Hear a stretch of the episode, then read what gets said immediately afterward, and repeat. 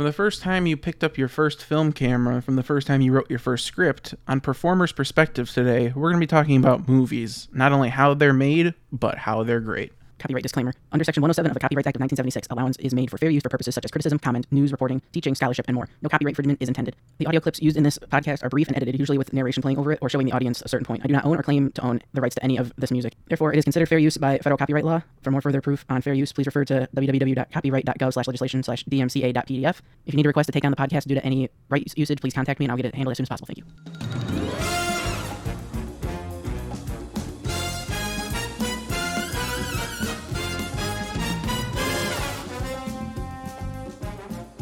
Once again, welcome to this week's episode of A Performer's Perspective. I am Brendan, your host, and today I'm going to be talking about something that I know pretty well, and that is film. For those who aren't aware, I studied broadcast cinematic arts um, when I went to college. I wanted my specialty to be in film, so I guess I took some screenwriting classes. I took how to write screenwriting for television shows. I've taken a bunch of that stuff, like video production so I kind of have an idea on how movies go. Again, I am only 24, uh, so I still have a lot to learn. So what I'm telling you today is all what I know. So you're probably wondering, Brendan, movies don't require performing. Why are you talking about this on a performer's perspective show? Well, I am glad you asked because there is performance, you know, aspects to making a movie not just acting, believe it or not. It involves with writing the script and telling the story. And that's pretty much what humans have been doing since the dawn of time.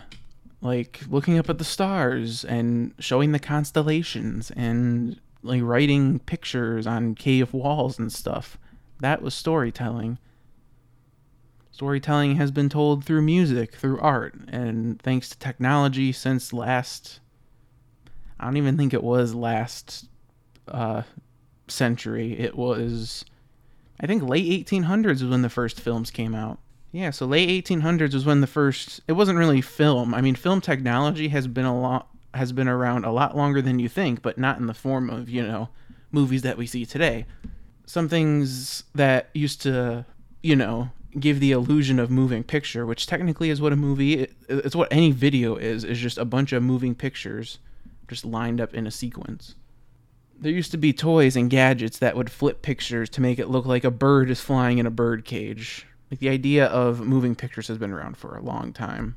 But today I'm here to talk about well, technically movies, I don't want to say since from the beginning because then I'd pretty much just bore you to death because there's a lot of history of movies since the beginning of time. I'm going to start with at least one familiar movie, older movie that everyone is familiar with, and I'm going to start digging into some like modern movies and a few movies from back in the day. So if you're ready, just get comfy, sit down. If you're working, eh, just keep an earbud in. I don't want to distract you from work. And let me tell you about the, something about that pretty much every movie has, even some of your favorite movies, if you just pay attention close enough. So, one thing that nearly almost every movie has, not every movie is like this, it's called a three act structure. It's pretty much how the movie is made. And as a screenwriter, this is pretty important. So the three act structure is something that almost every movie has. It pretty much sets up the story for, you know, how our hero or protagonist is going to reach their end goal. Usually act 1, it goes act 1, act 2, act 3, point of the three act structure. In act 1, which is normally the first 25% of the movie, so let's say the movie is two hours, for example, that little time out perfectly. Um, the first 25%, which is the first half hour, it should be set up to the point where we're introduced to the hero, we're introduced to the villain, we're introduced to their stories. In the first 10 minutes, you're supposed to find out what is it that they want. Like they always say, you know, I want this, or I wish I could do this, or someday, only someday. And then from there on out, you get like a setup of like what's going to happen that'll push them on their journey. Act 2 is the next 50% of the movie, which in the movie we just used an example of would be the next hour. The next hour is pretty much everything. It's like the action, it's the drama, it's the romance, it's the comedy, whatever you want it to be. It is the main part of the story. All the action that builds up and leads to that climax, which would lead us to the third act, but we'll get to the third act in a minute. Usually in the second act, you see the hero peak and you see the villain peak. Normally, the second act ends when the protagonist is usually at their lowest point. Like I will be pointing out in two of the movies we're going to be talking about that once the hero is down, they'll know where to go from there. It'll make them go back up again, and then it'll reach that climax. And Act 3 is normally where you see the hero versus villain battle. It's where you either get, you know, it's where you get to see who wins, or not even who wins. It, it like, that sounds like a superhero movie logic, but it happens in regular movies. Like the movie Drumline, for example, like the final battle is a music battle. It's not, you know, it's like the person versus their rival. It's not exactly like, you know, ooh, fight to the death, you know, you know, villain goes to jail type of thing. Just protagonist versus antagonist. And then usually once that battle is over, the movie has hit its peak. You saw what you wanted to see, and then from there on out, it just wraps up. Like you get to see everyone's lives starting anew, you know, how everything has affected that character from that point on. And that's what we're going to be talking about in the first three movies um, specifically and how they make great examples. So I'm going to be featuring one classic movie and two movies that just came out literally within the last weekend or even week. So starting off with this first movie, we have The Wizard of Oz from 1939.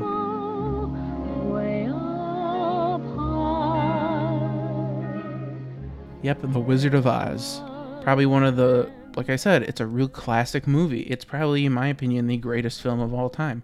The Wizard of Oz, that premiered in 1939, was produced by MGM Studios, or also known as Metro Goldwyn Mayer.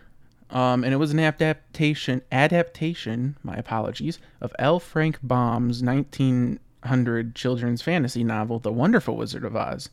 The film was directed by Victor Fleming, but he had left the production to take over Gone with the Wind,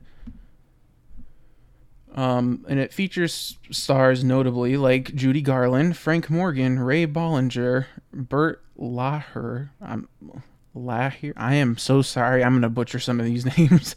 Um, Jack Haley, Billie Burke, and Margaret Hamilton. So the film is described as when a tornado rips through Kansas, Dorothy and her dog Toto are whisked away, whisked away in their house to the magical land of Oz. They follow the yellow brick road to the Emerald City to meet the wizard, and en route they meet the scarecrow that needs a brain, the Tin Man missing a heart, and the cowardly lion who wants courage. The wizard asks the group to bring him the broom of the Wicked Witch of the West to earn his help. Those are definitely obstacles which also follow in place of any movie, really. Like, you need obstacles in order to jump over. The obstacle being Dorothy's now in a situation where she has to get home. Going along this brick road, she has obstacles, helping the scarecrow, helping the tin man, and helping the lion along the way. And not only that, the biggest obstacle is just getting to the wizard in general. And once she gets to him, she comes across the biggest obstacle of all, which, believe it or not, is taking down that antagonist, the Wicked Witch of the West. I know my descriptions are not the best, and I know it could be described better, but hey, this is how I'm going about it. So, to explain the story with three act structure, um, this is just going to be like a tiny breeze through because I don't want to bore you with every single little detail. So, Act One, we're introduced to Dorothy. She says her wand, and that's all described in the song Somewhere Over the Rainbow. She's pretty much saying she wants to get out of Kansas. She wants to see other things. You know, she wants to go over the rainbow, per se.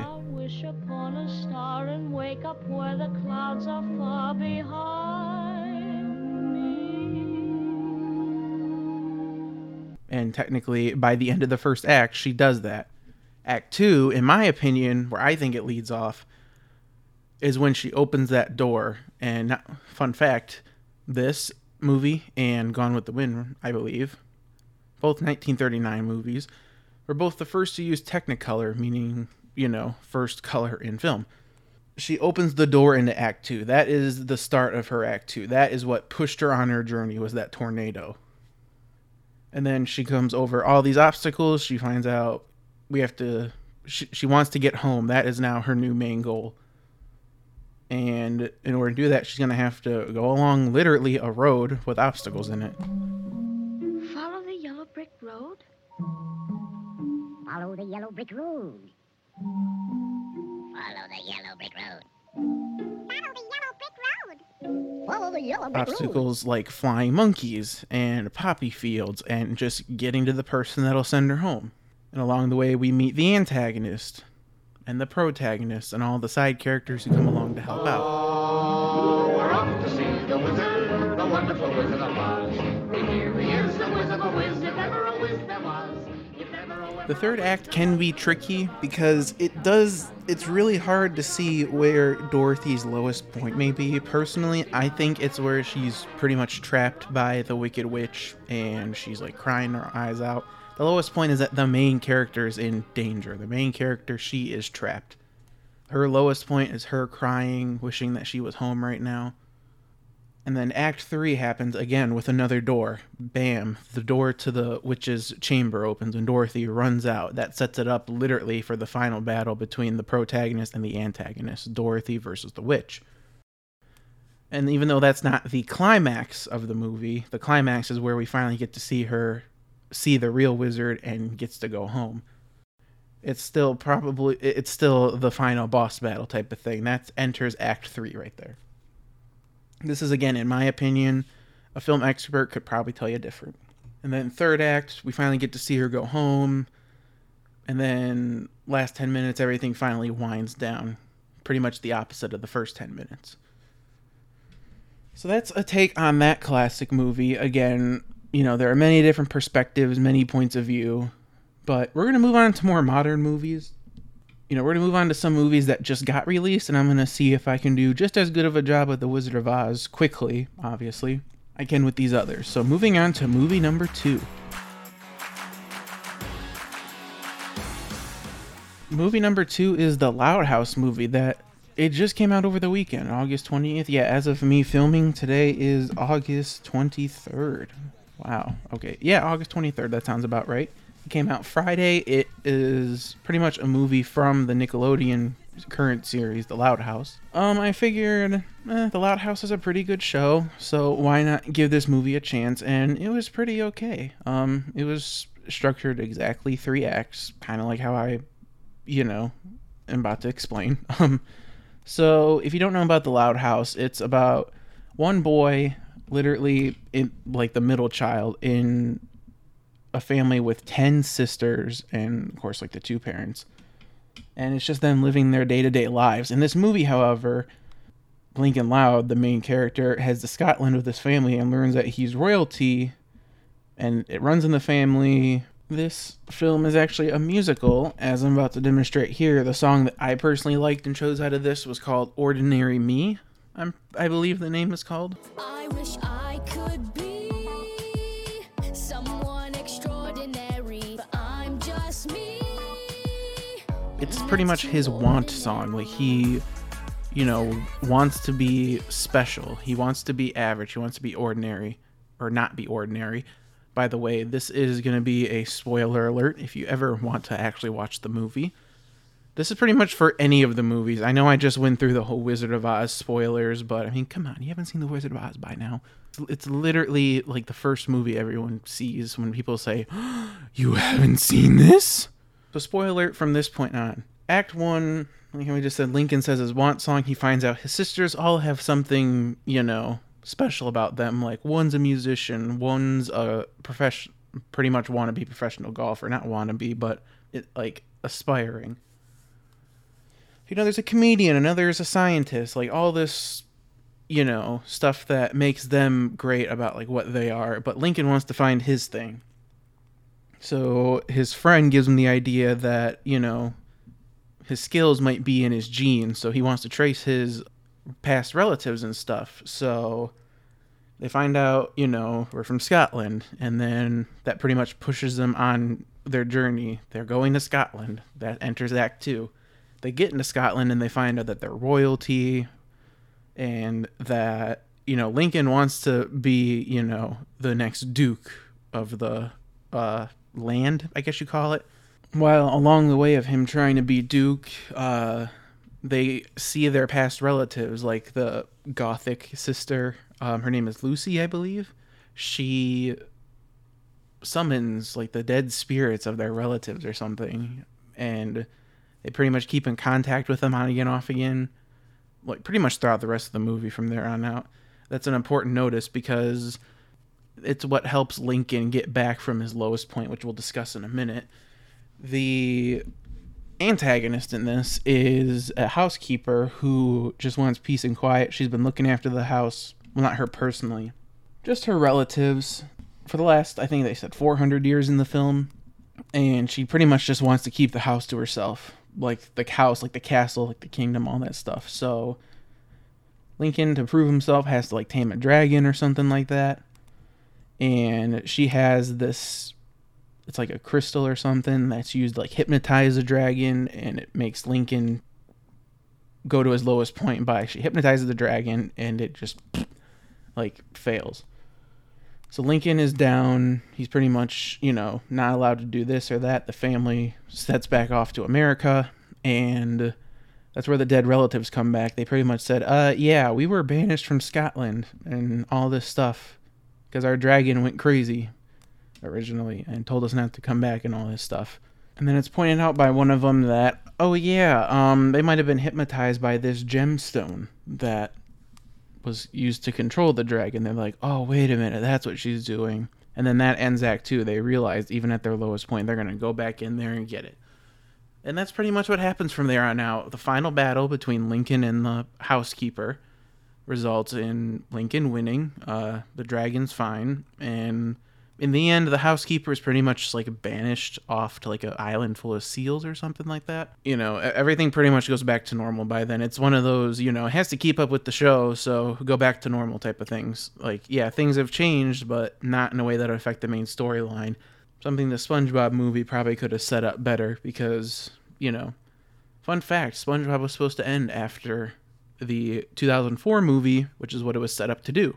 He becomes manager, Krusty Krab, everything's happy. Nope, Nickelodeon's like, nope, SpongeBob's our Mickey Mouse. We're just gonna keep milking this crap until its titties run out of milk. But either way, Loud House movie recently comes out. It's on Netflix. It does three act structure really good. It's just one of the examples I've been using. If three act structure seems boring, don't worry. I'm gonna get through one more, one that I just saw today actually, and then we're gonna be talking about other different movies. So stick around.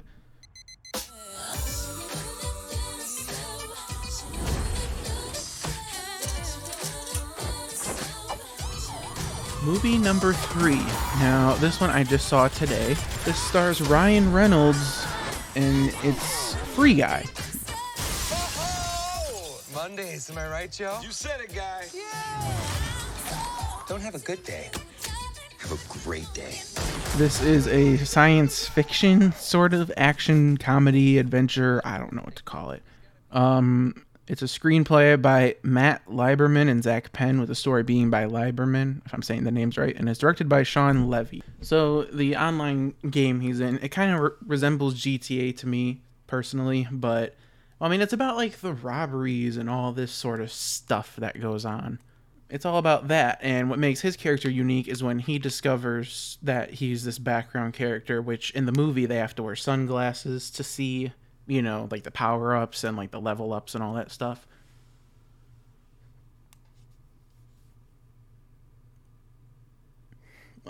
Um, when he puts those on, what makes him unique is that he's doing good guy stuff while everyone else in the game is doing, you know, bad guy stuff. And then he becomes, oh wow, like um everyone including like his coder creations or or um the characters' names.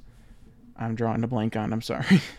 like they're like, oh wait, this guy's not a player. This is actual like living artificial intelligence. This is a legit AI, and like, yeah, like he's an AI. Like he's not a player. And it comes to the fact that his game is about to get deleted, and they have to go on an adventure and save the world from it. Well, save his world, not the world, um, from getting pretty much deleted. Because like the owner of the game or whatever is making a new version of said game, and it's a way to do that and find the girl along the way. Like I said, um, I know I had mentioned this being three act structure, but this could be also defined as a character arc heavy story where, just like the movie Sideways, which is another example of one of these, it focuses more on character and I guess character development rather than, you know, hero versus villain, villain versus hero. It's about character growth and development. The movie Sideways shows about how a man goes from being odd, ordinary, and having certain standards to breaking out of his shell type of thing. This is sort of what Free Guy is about, in my opinion. It's about, you know, he's he's in this loop, this ordinary loop that he's literally programmed to do. And there's just that one thing that breaks him free of it, which is another in-game player who's like, oh, he's like, oh wow, that girl's pretty. Um, and like she's like unique and all this stuff. So that's what breaks him of that loop and he goes from being this ordinary, you know, happy go-to guy getting the same thing for breakfast every morning to like pretty much a giant hero, like saving his world and creating this new world where anyone can be whatever they want to be. And personally, I think that's all I'm going to say about Free Guy. Um, that's pretty much like my mini review for it. I, I gave it an 8.5 out of 10, maybe a 9 out of 10. It was pretty good. So I just say get out there and watch it because I have plenty more movies to go over, and this one's still new, so I don't want to spoil it completely. Even though I kind of just did. I don't want to give away every little detail. So, speaking of character arc movies, we're going to kind of move into number four. I'm going to say four. I, I want to say four slash five, but it's technically the same movie. Sort of. Based on the same book.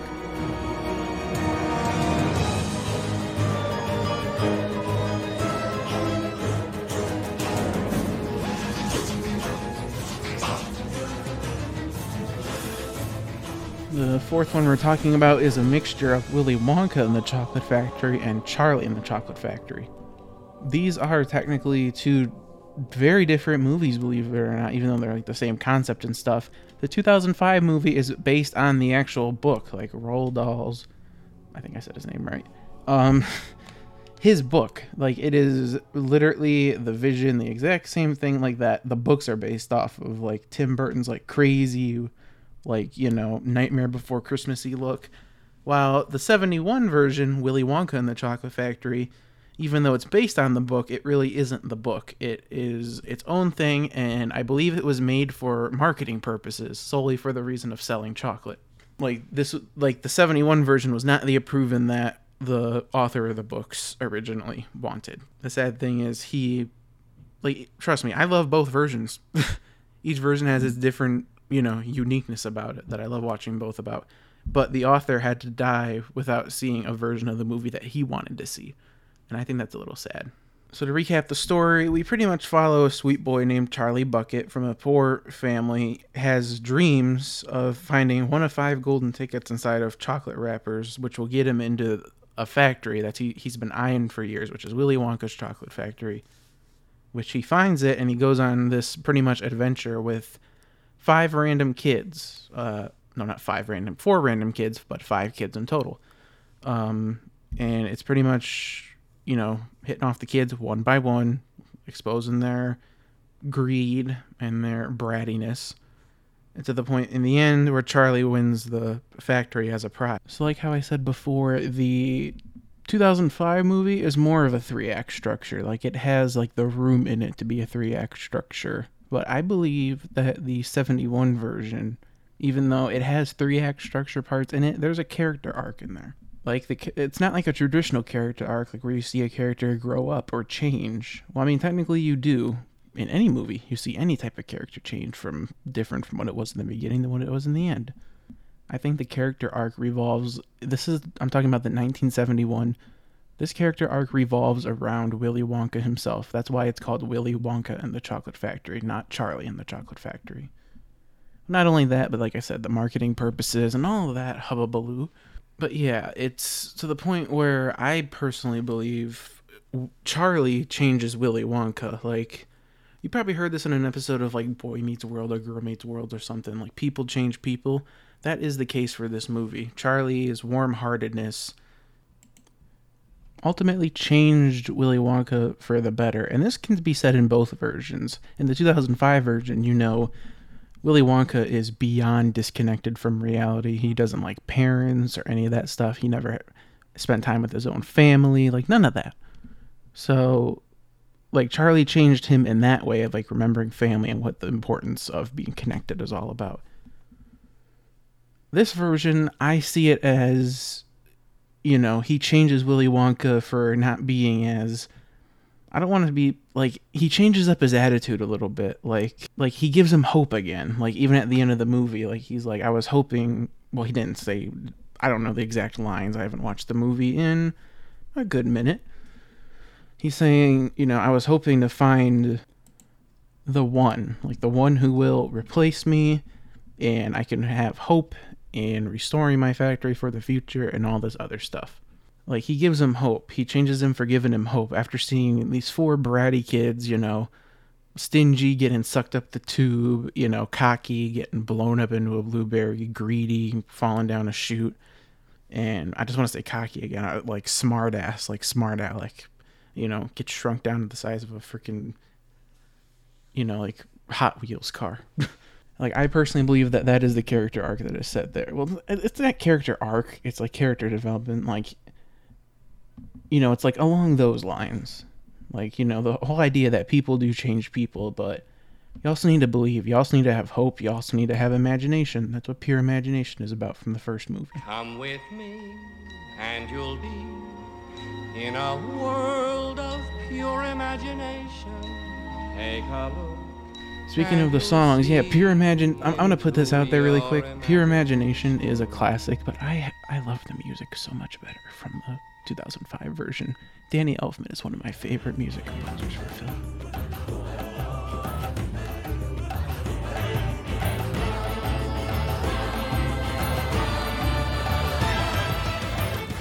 Like, I used to listen to that soundtrack all the time as a kid. Like the Willy Wonka movies, I used to watch them all the time as a kid. Like I need to do like a top ten list of movies I used to watch nonstop as a kid to the point where it'd probably make my parents want to leave. yeah, like I would listen to that all the time. Like I, you know, I was like Willy Wonka obsessed back in the day. So yeah, I love the music from the second one better. I could go on for Willy Wonka for a while. I'm gonna keep losing track again. So let's just move on to let's move on to our next movie. This one is a little bit more intense, and this one, this one's relatable for pretty much, eh, not fully relatable, but kind of relatable for anyone who ever wants to be like a perfect musician. This movie's probably for you. I am talking about Whiplash.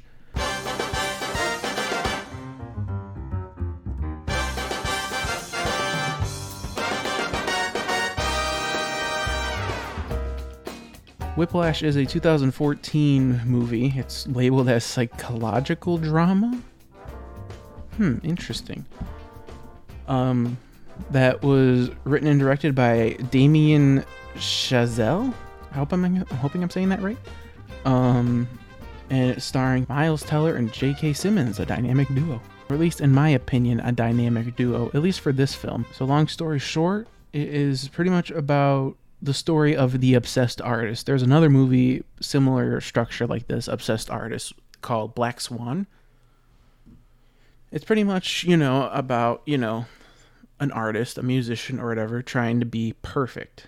They're obsessed with being perfect with whatever it is that they are playing or doing. So the story pretty much follows Andrew Neiman, who is a first year student at Shaffer Conservatory in New York City and he's hoping to fulfill his childhood goal of one day reaching legacies like Buddy Rich being one of the greatest drummers ever. And then he gets discovered by Terrence Fletcher, who is the conductor leader for the Shaffer Conservatory Studio Band, which is like country's best jazz ensemble, jazz band. Like does competitions and all that.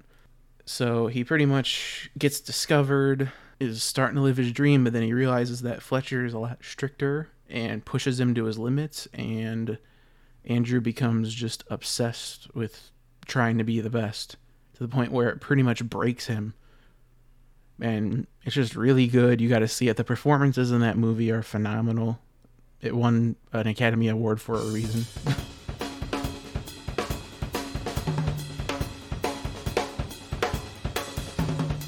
I admit, this is one of those movies where if you're a musician or even an actor, anyone, like I say go watch Black Swan too for anyone who dances or acts, any of that stuff. Because that's where that falls under. Like Whiplash is for, more for musicians, Black Swan is more for uh, dancers and all that stuff. Like it'll make you want to stop what you're doing after the movie and go practice. Initially, when I first saw this all the way through, because I'd only seen clips up to this point, I wanted to go downstairs and start playing my drums, but it was two in the morning, so I really couldn't do that now.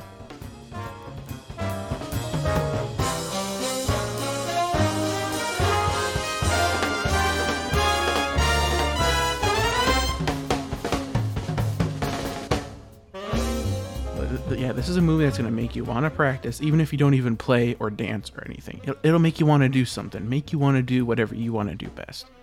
Just be per. It'll make you want to do that, but you also got to go back and realize, like, step away from things. You know, like you got to step away from things so that way you're not going crazy. It'll yeah drive you crazy, and you won't love the thing that you love doing anymore. It'll seem like work. It'll seem like a job. Like you'll hate it. But no one wants to hate doing things that they love, which kind of transitions into our next movie type or the movie I want to talk about.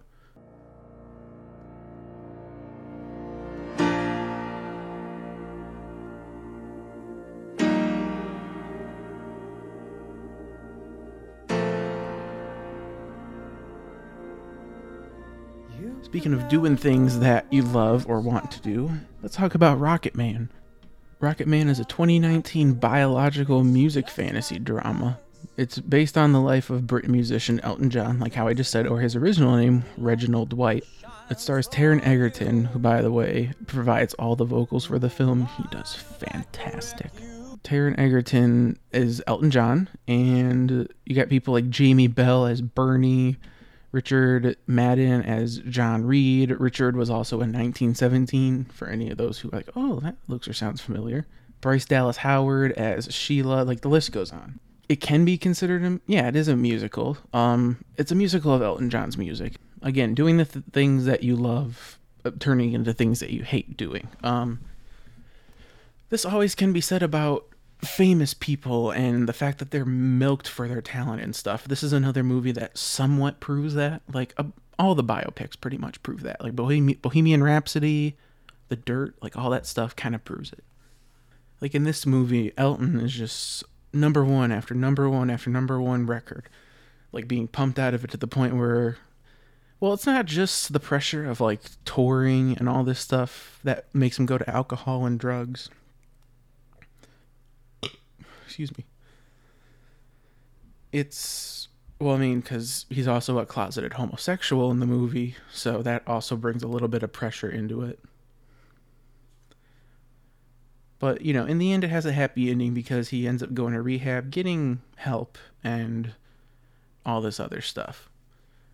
I tell you, the first time I saw this movie, I did tear up at a certain scene specifically the one where he tries to kill himself because at that point I was going through rough periods in life and I'm like, "Oh god, why is this I don't even want to say relatable." Like like I mean, but then again when you're that depressed, you know, I guess it is. but yeah, this has this movie has great music. If you need a reason to fall in love with Elton John again, this is the movie to watch.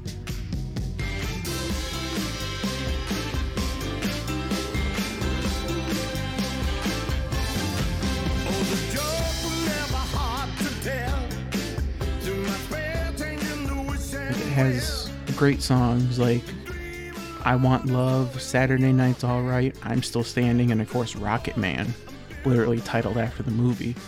And there's also Bennie and the Jets and Goodbye Yellow Brick. Like these are songs you can't like, you know, skip over. These are like legendary songs from a legendary artist. But still. By the way, I would like to dedicate this movie type to Mr. Alex Duquette. You know why.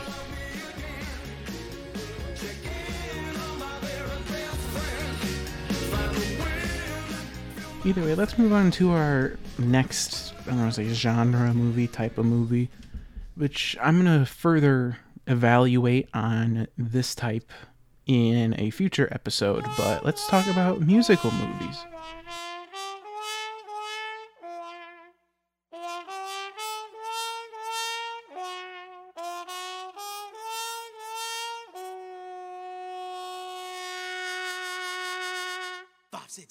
Right now, what you should be listening to is Chicago. So it is based on a 1975 musical. So the film was directed by Rob Marshall, and it starred Renee Zellweger, Catherine Zeta-Jones, Richard.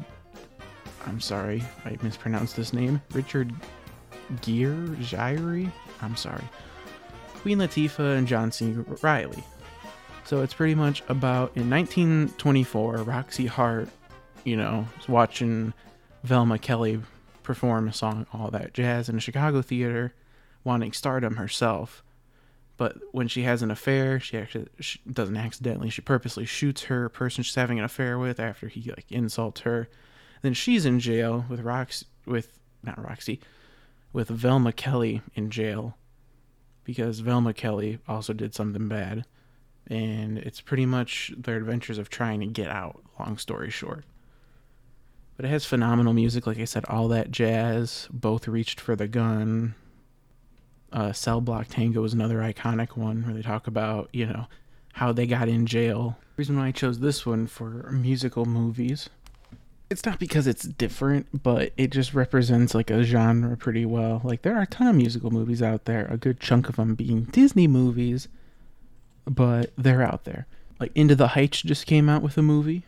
Les Mis, Rob probably has not probably does have a few movies. Phantom of the Opera has a couple movies too. Like you can just find them out there, and they're pretty good. I'm still waiting on a Wicked movie though. I'm still waiting on an Avenue Q movie and a Book of Mormon movie. Hollywood, please call me. I can, I know these musicals inside and out, especially Wicked. I will direct every single one of those movies, especially Wicked. Like, and if you don't believe me, here's who I would probably cast in Wicked. I do. I'd probably choose Dove Cameron as young Glinda and Ariana Grande as young Elphaba, and then probably just recast Kristin Chenoweth and and Idina Menzel as the older versions of those characters. Adam Lambert, I think, would be a good Fiyero, older one specifically. Maybe Tom Holland, a young Fiyero, but uh, I don't know if he can sing though. I'm like, he'd probably just look the part. Queen Latifah could be um, Professor Marbell, I think her name. Ah, some like I know someone out there is gonna be like, you don't know her name. I'm sorry, but I don't transition English that well sometimes. Like I I made a whole cast list once. I, I I think I know how Wicked should go. I know how Wicked should go.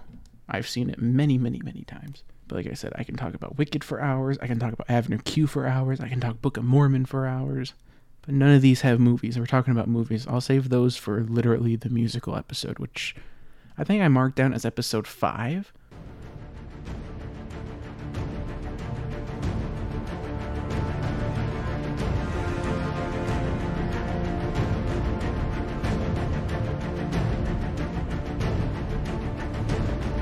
Genre number six, I'm not really gonna stick to, mainly because, believe it or not, this is it's not my least favorite genre, my least favorite type of movie. It's limited because I'm picky about it. But let's talk superheroes for a minute. I specifically chose The Dark Knight. Um, I wanted to choose Deadpool, but then I realized Deadpool's like an anti-hero, not a superhero, I guess labeled. Even though Deadpool is the best in my opinion. Like I chose the Dark Knight because I, only like the Dark Knight, Spider Man, and if you don't count Ted, Deadpool, then that's it. But Deadpool, yes. But the, but let's talk about the Dark Knight, which is long story short, Batman. Um, I'm talking about the 2008 superhero film directed by Christopher Nolan. This one stars Christian Bale, Michael Caine, Heath Ledger, Gary Oldman, and a few other familiar faces, but it's literally the story of Batman, like Batman versus Joker. Like we said before, this fits perfectly in a three act structure. Maybe that's also why I'm not a fan of superhero movies. Like it always has to be like, you know, hero wins, hero wins, hero wins. Maybe because they're all kind of structured the same. I know not in all cases it's hero wins, hero wins, hero wins.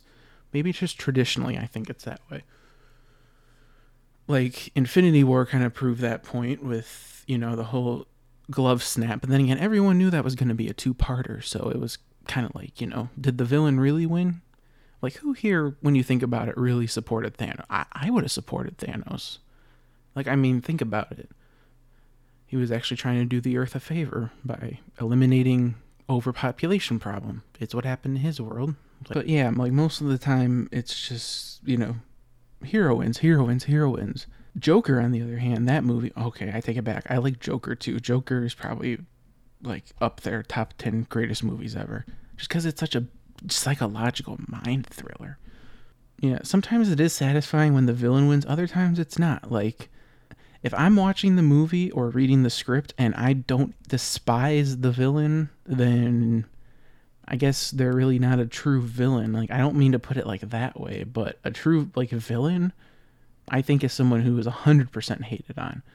Most villains, however, like they are just stories that haven't been told yet. They are normal people whose stories haven't been told. If you think about it, everyone on earth has a story, has a life, has a point in life that they probably don't know yet. Like no one wants to be the villain. Like I can go back to my, that point with Wicked and The Wizard of Oz. Like, you know, life of or Joker even life of bullying, life of you know, like losing a loved one, life of being down, like depressed, a disability, something. Not not a disability, but like, you know, something that would bring you down to the point like, you know, like I'm talking about like depression as like a disability, like something like you're fighting your own like thoughts, like that type of thing.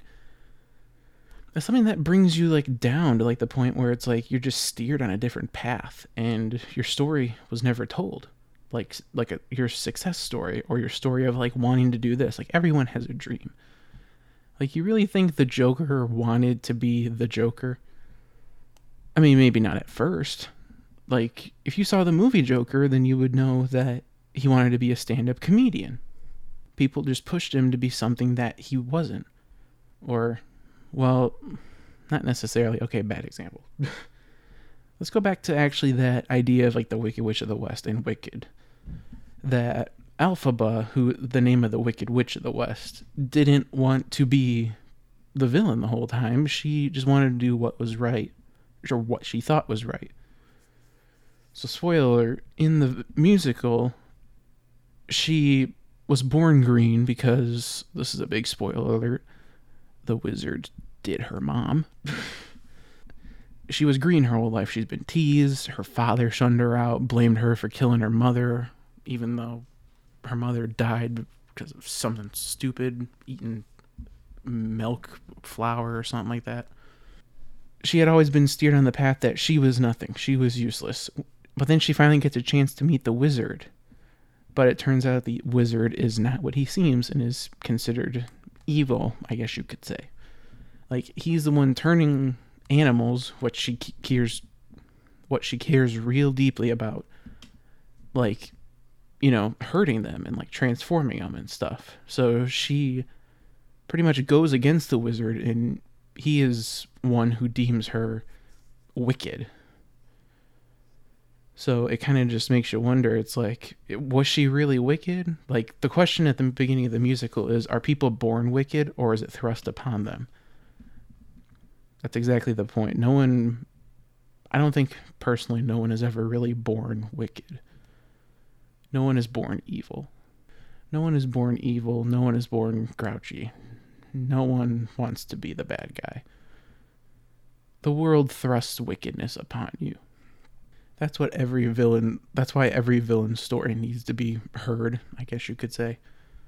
Like it's nice to hear the other side of the story too, because then it makes you want to choose a side. Go watch Joker and then go watch The Dark Knight. You'll see what I mean. It's like, is the Joker really that crazy? Or, you know, I've been ranting about this for a while about how villains like need the backstory and all this stuff. Let's move on to a different, you know, type of development. The next movie I'm talking about is one, another one that I would just have on repeat over and over again. I, if I could, I would have it on repeat over and over again, even to this day. Tighten your seatbelt. Nature, baby!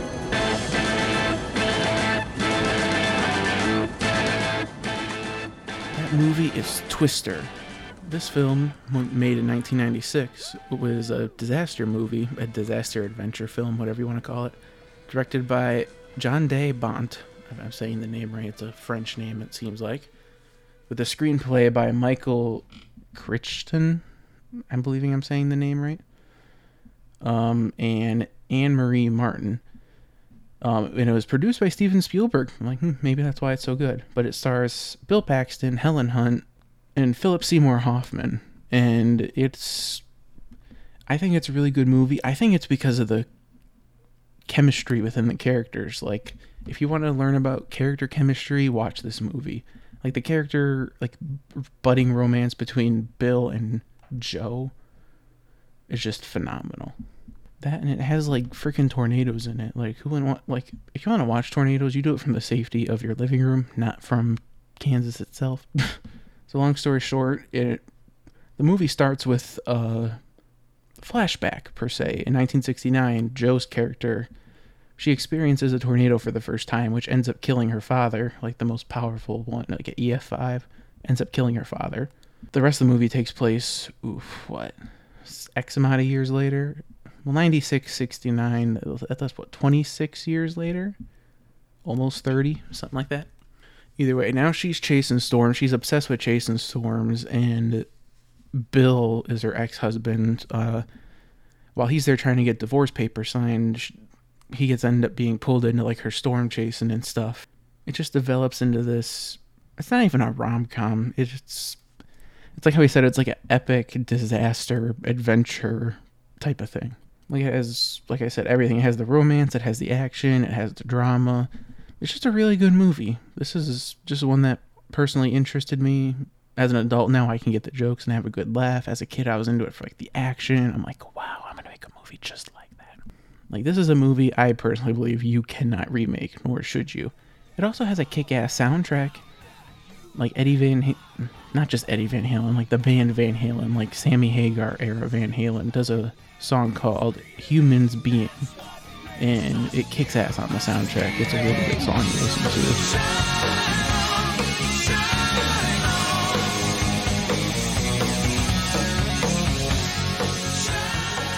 This is also another movie I know that has a theme park attraction, or did at least.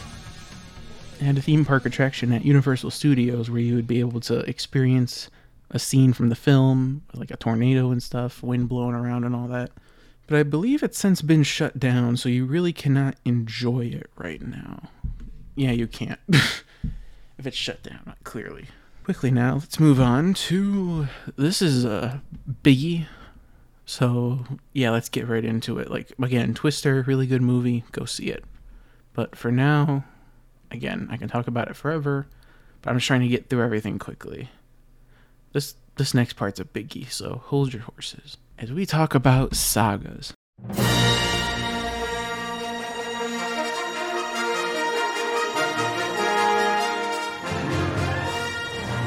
of them specific ones that I am using are going to be Star Wars and Pirates of the Caribbean, which will transition to the next type after that.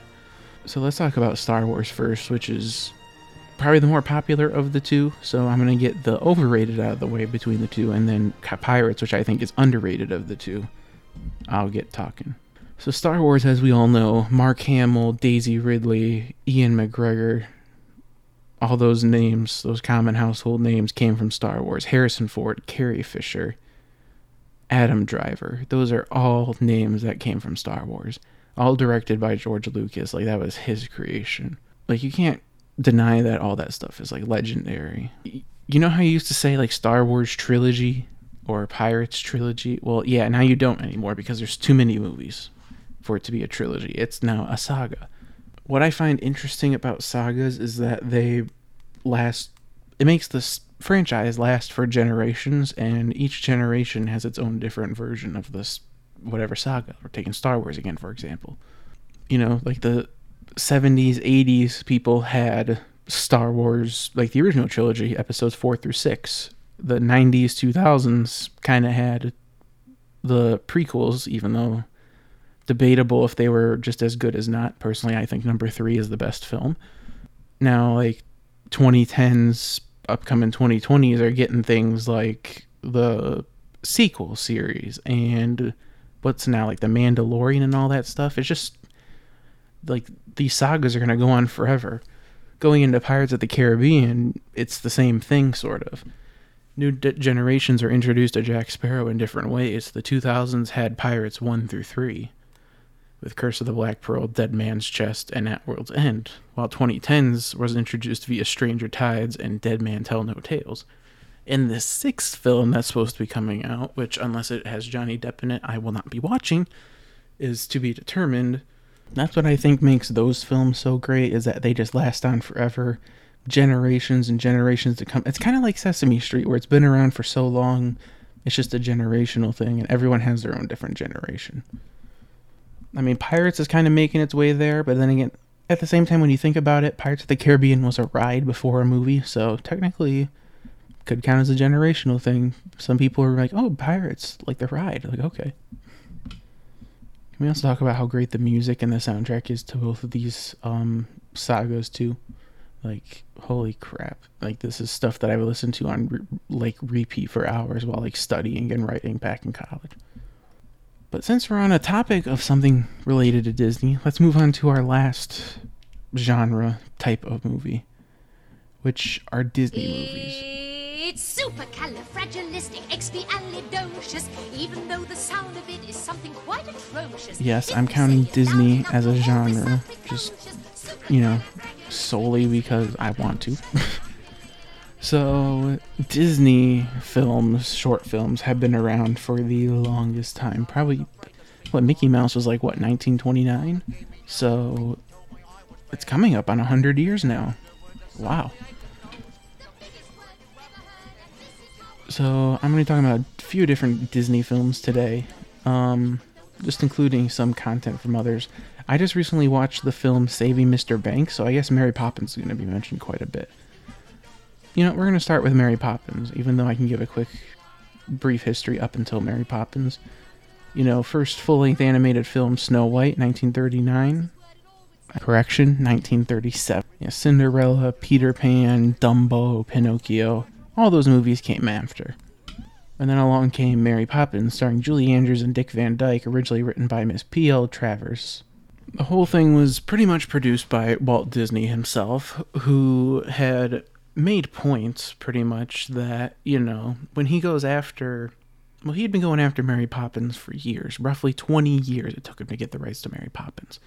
And he pretty much had to go out and make the point that you know, like he doesn't want Mary Poppins for the money. He never really wanted any of that stuff for the money. He wants it so that way, you know, he can share the stories so that way he can bring happiness. It's not to another building block in his empire, which this is gonna, you know, get into later versions. Watch. um, it's not to get a building block into his empire. It's to tell stories, like you know, make people happy and all this stuff. You know he wanted the world to see imagination for what it is. He wanted, you know, the pages off of this book that this lady wrote to just fly off and onto the screen for everyone to see. And I think that was what made earlier Disney movies so great is that he just wanted to do it for the magic. He didn't want to do it for money. He didn't see it as a quick cash grab. He just wanted to make people's day. He just wanted to, you know, if he got you to smile, I'm pretty sure it would have made his day. But still, I mentioned Mary Poppins because that was that, that was probably I think his best like you know film of his era like Mary Poppins. It just has like all of, like the good little aspects. Not only like of course like the structure, the third act structure, but like it has animation, it has music, it has you know like character development and chemistry. It's just it's just brilliant. And it makes the whole family happy. Like it has little something for everyone. But here's where I start to get skeptical. What happened to Disney after that? I mean, Walt Disney passed away in the late 60s, so you would think that they would have kept his legacy going, right? Well, Disney kind of stayed quiet throughout the 70s and kind of into the 80s, didn't they? And then along came, uh, I'm going to say The Little Mermaid was the thing that really got them back into making. I mean, they had like some gems along the way, like The Fox and the Hound, Lady and the Tramp. I mean, like we could argue Muppets, but Muppets wasn't acquired by Disney yet. Yeah, like remember when I talked about cash grabbing and all that stuff? Like he wasn't in it for cash grabbing. He wasn't. But let's talk about modern day Disney. Hmm. And not just modern day Disney, modern day everything. Like, why do you think all these movies keep getting reboots and all this stuff? Like, why do you think, you know, nothing has as much soul anymore? Like, nothing has as much magic. I mean, again, Disney has good gems like The Lion King, Monsters Inc., The Incredibles. Lilo and Stitch was definitely one of my favorites. But I still feel like that there's like some sort of magic missing from them. Like, you know, like it's not, I don't want to say it's like old, it's missing its old school like hint, but I'm sorry if my voice is starting to go out. I've never talked for this long without taking a break. Interestingly enough. But yeah, like it seems like nowadays it's like everything's like a quick cash grab. Like like there's probably people in Disney and Pixar studios who are there for making magic and stuff. But, you know, it's it's just not the same. Or maybe maybe we've all just grown up. Again, I think I might just dedicate an entire episode to Disney cuz we got to wrap things up. I've been talking for a long time. Let's transition that into pretty much a closing statement there are performing perspectives in film. Writing, for example, like I said, having to make sure the story itself is pretty much perfect. You're making sure that whether if you're watching the movie or reading the script, you read it start to finish and you're locked on. Like, there's the art of trying to perfect that. Of course, there's acting too. Like, you got to act in the films. And even as the director, you got to perform well. You got to make sure that everything is set up right, that the way that you're telling the story is told, so way that the audience can understand and enjoy it. Even the smaller parts on film. Like the cameraman, sometimes you got to rehearse certain shots so that way you can get it correct the first time. I mean, that's usually used for live production, but still, it saves time. So yeah, even the smallest parts have performing aspects into it in making a feature-length film. So trust me, it none of it's easy. It's all challenging, but it's also really fun in the end. So on that note, I just want to say, you know, keep doing what you love doing, don't push yourself too hard and just enjoy life. You know, sit down, watch a movie, maybe one of the movies I just talked about today that I ranted on about for hours. losing track of what I was talking about some of those times. I should really start writing scripts for these. Like, like, do you really want to listen to like a scripted podcast? I don't know. Like, let me know. Like, I don't know if scripted is the way to go. I don't know. I'm hoping by next episode I have a guest host or like a guest star, whatever you want to call it. So next episode, I'm hoping to have a guest star. Um, and on that note, I wish you a good day and thank you very much for listening and all the support.